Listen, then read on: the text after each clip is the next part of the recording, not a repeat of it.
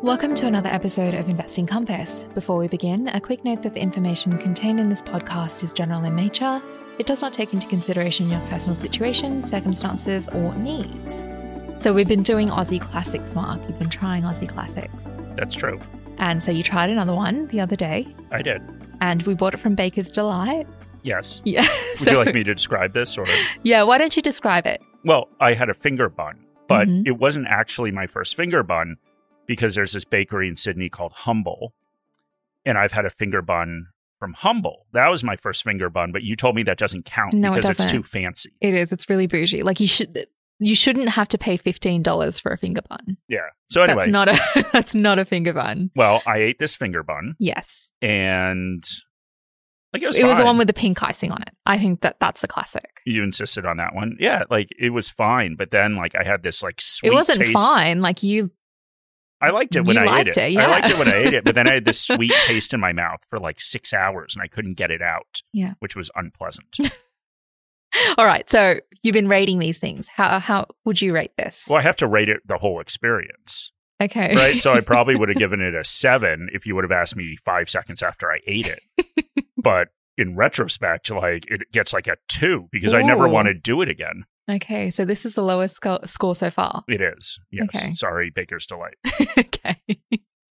Should we get on with the episode? We should. So Baker's Delight obviously probably rents their space That's a good segue. it is a good segue and they might be renting their space from a real estate investment trust that owns that property. And that's what we're going to talk about today. We're going to talk about real estate investment trust. So we've done a few episodes on etfs and housing and we just turned to each other and said well we should probably do one on reits. And so that's what we're going to do. We're going to do an episode today on reits. So let's start with what REIT stands for. It stands for Real Estate Investment Trust, as Mark said, and it is a publicly traded company that owns, manages, operates, and finances real estate property. Exactly. And before we get into details, you've also probably heard the term a REIT, and that's simply an Australian real estate investment trust. So they've been in Australia since the 1970s, and they used to be called listed property trusts. So outside of the US, Australia is the largest REIT market in the world.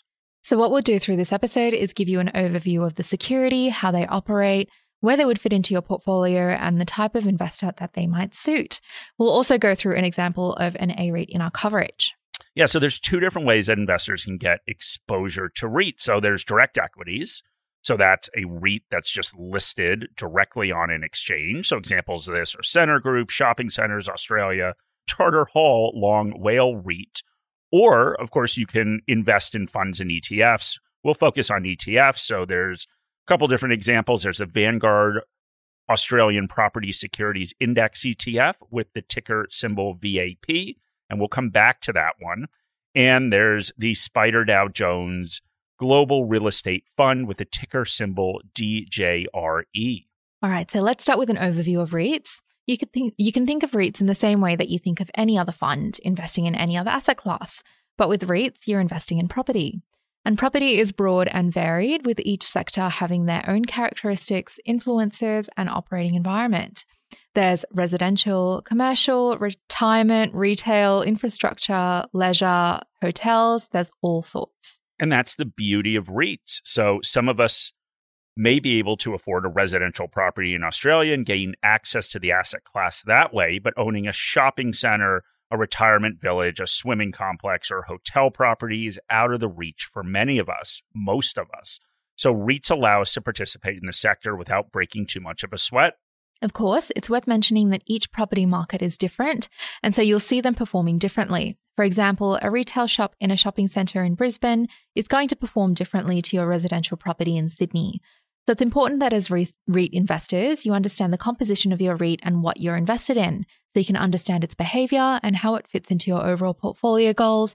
But we'll come back to that as well. Yeah, and trading on exchange are obviously a lot more liquid compared to a physical property you would buy.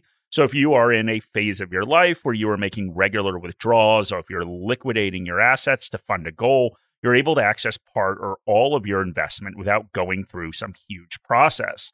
Common antidote that goes with REITs is that with a property, you're not able to just sell your bathroom off and keep the rest. With REITs, you are able to liquidate a portion of your real estate investment. So there's a lot more flexibility. This is especially valuable from a diversification perspective. I use REITs in my portfolio to gain exposure to property, and I've touched on this before in our property episode, but it's difficult to enter the property market in Australia. And at this stage of my life, I'd have to pull all of my investments and surplus in one asset, which I'm just not comfortable with. REITs allow me to diversify my holdings and still get access to the property market until the time comes, if it does, where property makes sense for my portfolio. Yeah. Now, it's an interesting time that we're doing this episode, Shani, because from January 2020 two, REITs have been way out of favor. So they've been the second worst performing sector. The only thing that's done worse is the tech sector. And there's a clear reason for this. Interest rates have been rising, and the 10 year bond rate is up about 150% since January. And investors become bearish as real estate is an interest rate sensitive sector. And when we look over the long term, since 1990, the FTSE NAREIT, and that stands for National Association of Real Estate Investment Trusts, all REITs index produced an annual return of 9.6%. When we dive a level deeper, the sectors that perform the best are self storage, residential, healthcare, and industrial. That's a pretty Im- impressive return, but it's not all good news as the subsectors are not without volatility. When we look at the market dip in March of 2020, we saw the ASX 300 A REIT index fall almost 50%, which was further than equity markets fell. When we look at commercial real estate specifically, which suffered with the lockdowns, the sector fell 8% in 2020, comparative to an increase of 18.4% for the S&P 500. And what we've seen in the past is that when REITs, particularly A REITs, outperform, this has typically had a negative correlation to movements in the 10-year government bond yield. We saw this in 2022 as the A REIT sector underperformed the S&P ASX 200 by around 19% as bond yields have more than doubled. And we see this because interest rate rises obviously have an impact on property prices. And as interest rates rise, bond yields increase, but also valuations for real estate drop. And it's not all bad news, though, and REITs can provide some protection for investors in uncertain times. For investors that are worried about inflation, REITs can provide some shelter, depending upon the sector you're investing in. For example, it's common for commercial property to have inflation linked annual rent adjustments, and that protects investors from the corrosive effects of inflation. We mentioned at the beginning of this episode that it's important to understand what's in your ETF, and it's because of all these factors. The types of property that your REITs invest in heavily influences the volatility, the performance, the conditions in which they perform well, and in those which they may underperform. Take, for example, the Vanguard Australian Property Securities Index ETF with the ticker symbol VAP. At face value, it sounds pretty broad. The objective of this ETF is to track the S&P ASX 300 A-REIT index. When we look at the index, the property sectors that it's exposed to is retail, office, and industrial property, so commercial property. It doesn't have any exposure to residential property, and as we spoke about, performed very differently to the broader market during the COVID lockdown. So let's have a look at how to find a good REIT and what investors should look for. So, the first thing is understanding that this is just a group of real estate investments. You're investing in property, and as Aussies, the property market is something that we're exposed to day in and day out. And it's something that most people understand quite well. And just like property you might buy, you need to ensure that they are quality assets. So, location is incredibly important. REITs will have a much higher chance of success if it has properties in strong locations. Equally as important are REITs that contain properties that attract high quality tenants. And the weighted average lease expiry, or WALE, the WALE indicates to us as investors how long the current leases are locked in for. So the longer the WALE, the more secure the income that the REIT receives. In other words, you want to make sure that you've got blue chip tenants on long rental terms and the occupancy levels are strong. Many investors try to ensure that when they're looking at REITs that there's a healthy amount of government tenants and contracts as well as ASX listed companies. These companies tend to be established, transparent, and will generally avoid moving spaces, which makes the likelihood of an empty building less likely. And just like when you buy a house, property investment includes gearing. You'll need to look at gearing to ensure that it's at a sustainable level. When REITs are over leveraged, it means that's, that when a market downturn occurs, they might need to conduct fire sales of their properties to keep their head above water. The last thing we want as investors is for assets to be sold at an inopportune time and at a depressed price because the REIT was not structured correctly. This is where good management prevails. We saw during the GFC that because of overleveraged properties, the REIT sector really suffered. It fell over 80% during this period, and we saw a lot of investors badly bent by holding onto these investments. Leverage is part and parcel of property investment, but it's important to ensure that it is properly managed. A serviceable debt level falls between 20 to 40% of the value of the portfolio. This generally is a level that can be easily serviced by income and also leaves room to take on more leverage if attractive opportunities arise. If you're choosing to invest in a direct security, it is important that, like with any direct equity investment, you consider that there's also single company risk. This is just like considering whether a company has good management when you're going to purchase an equity. You want to make sure that the management team will make sound decisions and have the right strategy for property acquisition and sale. This, of course, is not such a problem if you're investing in a broad REIT ETF. Considerations for this include ensuring that you understand the exposure and an assessment of criteria for property selection and whether that aligns with what you're trying to achieve in your portfolio. Again, we go back to the different characteristics of properties and the quality of the properties and the tenants. Morningstar Investor is built for investors by investors. It provides independent research and data on over 40,000 securities, tools to build and maintain an investment portfolio, and investor education resources to support you, regardless of where you are in your investing journey. Explore opportunities with our monthly global best ideas. Explore our ETF model portfolios. Plan better with two years of dividend forecasts for ASX listed stocks. And stay informed with independent thought leadership.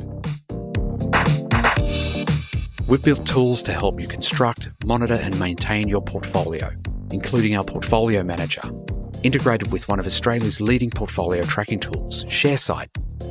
Morningstar has been empowering investor success for over 35 years. We're passionate about your outcomes and are here every step of the way as you achieve them. Take out a free four week trial to access our resources. Find the details in the episode notes. Okay, so we're going to explore a REIT that we cover, that our equity analysts cover at Morningstar, and then we'll look at a REIT ETF that we also cover. So the first REIT, the individual REIT that we will cover, is BWP Trust with the shocking ticker symbol of BWP.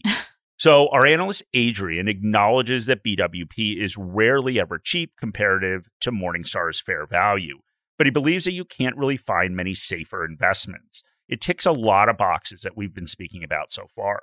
BWP has, for over 20 years, consistently applied a strategy of generating rental income from long duration leases over warehouse properties, with these warehouse properties predominantly being tenanted by Bunnings. 80 to 90% of rental income from BWP comes from Bunnings. Widemote Wesfarmers, which we've spoken about before on Investing Compass, owns 100% of Bunnings and 25% of BWP. Although this is extremely concentrated with one client, we don't believe that this is a risk for BWP, as Bunnings is a strong and growing tenant. Bunnings itself is well managed and dominates the home improvement retail business in Australia, which is typically resilient throughout the business cycle. And it's Wesfarmers' intention to open 10 to 14 Bunnings sto- stores per year into the foreseeable future and invest in upgrading existing Bunnings properties. Wesfarmers has strong bargaining power over BWP, but the trust is treated as an important capital partner, owning 66 properties that are key to Bunnings' operating performance. And the average lease period initially is between 10 to 12 years, with multiple options to renew for a further five to six years. So the lease terms provide for annual rental growth linked to CPI for a fixed annual rate, typically around 3%. They also provide for mid lease market rent reviews that allow them to increase or decrease the rent by 10%. The trust has low financial leverage, where gearing is 15%, and net debt to EBITDA is 3.5, which is about half the level of most REITs. It also has no debt maturing until fiscal 2026, and this limits refinancing risk. Because of this strong position, BWP can support the current income it distributes to its shareholders, even if earnings weaken because of higher interest expense and if they experience vacancies. It currently has a yield of around 5%. And this is a great thing for income conscious shareholders. We predict these distributions are likely to be flat for the medium term because we see rising interest rates and vacancies offset accelerating rent growth. But growth will match CPI over the longer term, with distributions growing again in fiscal 2025. And they're also quite immune to a weakening economy because they've got that rock solid key client. And of course, that's Bunnings. Weighted average lease expiry, or WALE, is pretty short comparative to most commercial leases at four years. And there should be several vacancies as Bunnings expands some of their stores and needs larger spaces. But we don't see this as a huge problem, as the vast majority of the leases will remain with BWP, especially given that Bunnings has had a say in where these properties were purchased by BWP. All in all, BWP is extremely defensive. Financially defensive in leverage and revenue, defensive in the client base, and this means that BWP are in a good position to be able to continue paying out distributions to shareholders and maintain and grow the distribution in the future. And because of their strong relationship with Wesfarmers, BWP has been awarded a narrow economic moat by our analyst Adrian. This means that they believe that he believes that BWP can sustain their competitive advantage and protect and grow earnings over a period of at least 10 years. The relationship has provided BWP with a strong defensive rental stream over a core portfolio of properties. Given the importance of the store locations that they have acquired as well, they also have some switching cost advantages that makes it difficult for these leases to not be removed, renewed, not removed. Although it's a little bit of the same thing, right? All right. So let's switch gears here a little bit, Shani, and let's look at a REIT ETF. Okay, so we mentioned this one a little earlier, but it is the Vanguard Australian Property Securities Index with the ticker symbol VAP. It's rated gold by our analysts for domestic REIT exposure, and our analysts believe it is highly efficient in offering exposure through an impressively constructed index that it follows. The Vanguard strategy offers passive exposure to the A-REIT sector by fully replicating the S&P ASX 300 A-REIT index, and it has an unbeatable fee of 0.23% that peers, both active and passive, cannot match. We believe that it's strongly placed to beat the peer group median and serves investors well over the long term. And despite being the second largest REIT market in the world, the Australian REIT market is still pretty concentrated with just 47 listings on the ASX as of August of 2022. Because it's such a small universe, it's hard for active managers to outperform the benchmark, so passive investments do make a lot of sense in this sector. We covered the composition of the index before, and that is just the fact that it's commercial real estate exposure that investors are getting when they invest in VAP. But comparatively, it is much more diversified than other ETF peers. The only concern that we have with VAP is portfolio concentration, which is an important consideration for investors seeking out a REIT ETF. As at August 2022, the portfolio has 31 constituents, with the top 10 holdings accounting for 80% of the portfolio assets. And what this concentration implies is that if there's any sort of significant corporate action, or if for some reason a holding exits the index, there could be a significant shift in that portfolio. And I do think that there's this misnomer out there that a lot of investors have that active strategies tend to be concentrated as portfolio managers take big bets on high conviction holdings. But passive strategies are not immune from this concentration as well. So ultimately, the combination of Vanguard's passive equity leadership and the suitability of an index approach for a small A-REIT market makes a strong case for VAP, and it earns our highest conviction. Okay, so let's speak a little bit about valuation before we wrap things up. We've spoken about NTA or net tangible assets in a couple of different contexts on Investing Compass. So NTA is used for LICs and for REITs. So, net tangible assets basically means the underlying value of the assets that are held in a trust. For example, if you hold five properties, all valued at $1 million within the trust, the NTA would be $5 million.